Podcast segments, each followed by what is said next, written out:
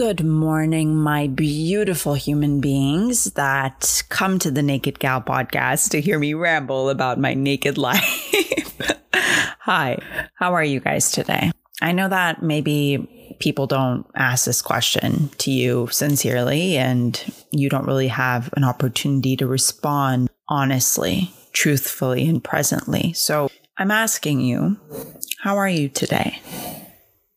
Really reflect on that this morning and think about what are the thoughts that have been floating around in that head of yours that maybe you've been keeping yourself from addressing because maybe those thoughts are something that you haven't quite taken the time to address because you've maybe not had the safe place to. Well, my goal for the Naked Gal podcast has always been to create that self place, that safe place of self reflection, is what I was going to say. And so here I am this morning. I woke up at 4:30 a.m. this morning and that has always been a goal of mine as well. Look at me just crushing goals today.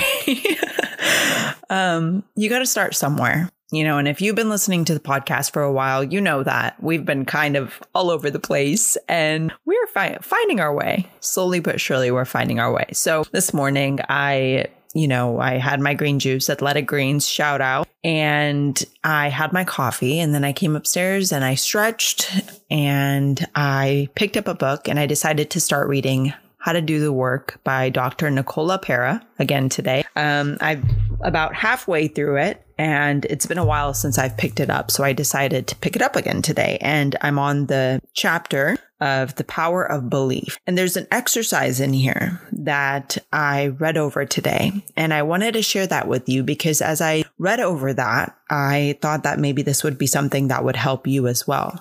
And as I continue to read on, this is at towards the end of the chapter. And as I continue to read on past this this exercise thinking, oh, you know, I'll I'll read a little more and then I'll do the exercise. This book has been so powerful and I think that's a part of what why it's taking me so long to finish. I've gone through chapters or a chapter or a part of a chapter multiple times in this book and I've just I've had to I've had to kind of close it and reflect and write on what I'm feeling because of the emotions that have come up while reading this book. And in this chapter, this exercise on the power of belief um, goes like this. While witnessing my thoughts throughout the day, I am noticing themes about myself, about others or my relationships, about my past, about my present, and about my future. So I wrote down something for each one of these, and I would like to share that with you because, you know, healing, I feel like is something that shouldn't always be done, be done alone because well, okay, let me take that back. I feel like it is something that needs to be done on your own, but I think it helps to do it collectively as well. If if everyone's goal is to heal, right? If you're coming here on this podcast, you know what we're about. We're about getting naked. We're about self reflection. So I want to share this with you because it may give you an idea or it may spark something in your, in your own mind or in your own heart or in your own being and soul that may make you reflect on your own life that may lead you to then heal that core belief and to, to create a new belief, which is the next, next part of this chapter. So here I go.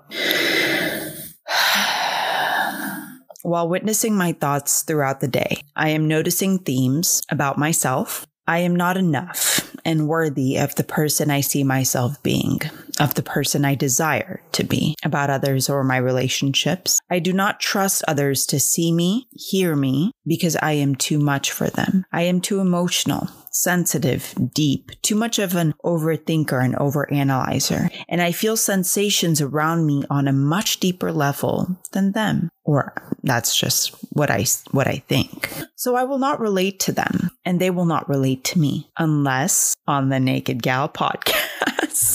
Okay, all jokes aside, but really, how many times have you thought, okay, I'm an overthinker, I'm an overanalyzer, I'm too sensitive, I'm overthinking everything. How are these people gonna, they're gonna think I'm crazy. And the truth is, a lot of people are also thinking these thoughts, but they're just shutting them out. And you may be someone that embraces it. You may be someone who may actually be curious about these thoughts and these beliefs that you have. And you may be actually thinking, you know, this is something that I'm thinking and feeling, but maybe it's not worthy addressing because nobody else is thinking or feeling that. But that's not true because I think that people aren't sharing these things and being open about these things and, and having conversations about these beliefs that we've accumulated from generations in the past and our parents and our ancestors because nobody really knows or or they're not looking for the answers and how to heal these thoughts or maybe they don't feel that there's something wrong with them about my past. I am ashamed. I shame myself for having suffered for so long for allowing myself to have an impact on my family. Correction for allowing my suffering to have an impact on my family friends and loved ones. I am ashamed of not having the discipline of staying true to what I say and what I expect of myself. About my present, I am ashamed of the choices that have brought me to my current circumstances. I am ashamed that I have not yet achieved my goals because of my own inability to take accountability of circumstances in the past and move forward instead of dwell in the suffering.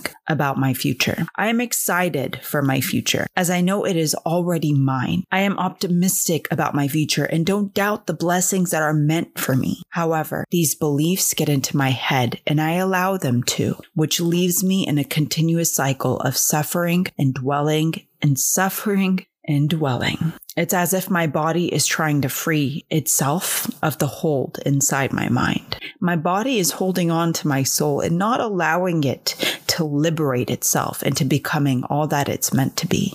But why? Well, because I have not yet done the work.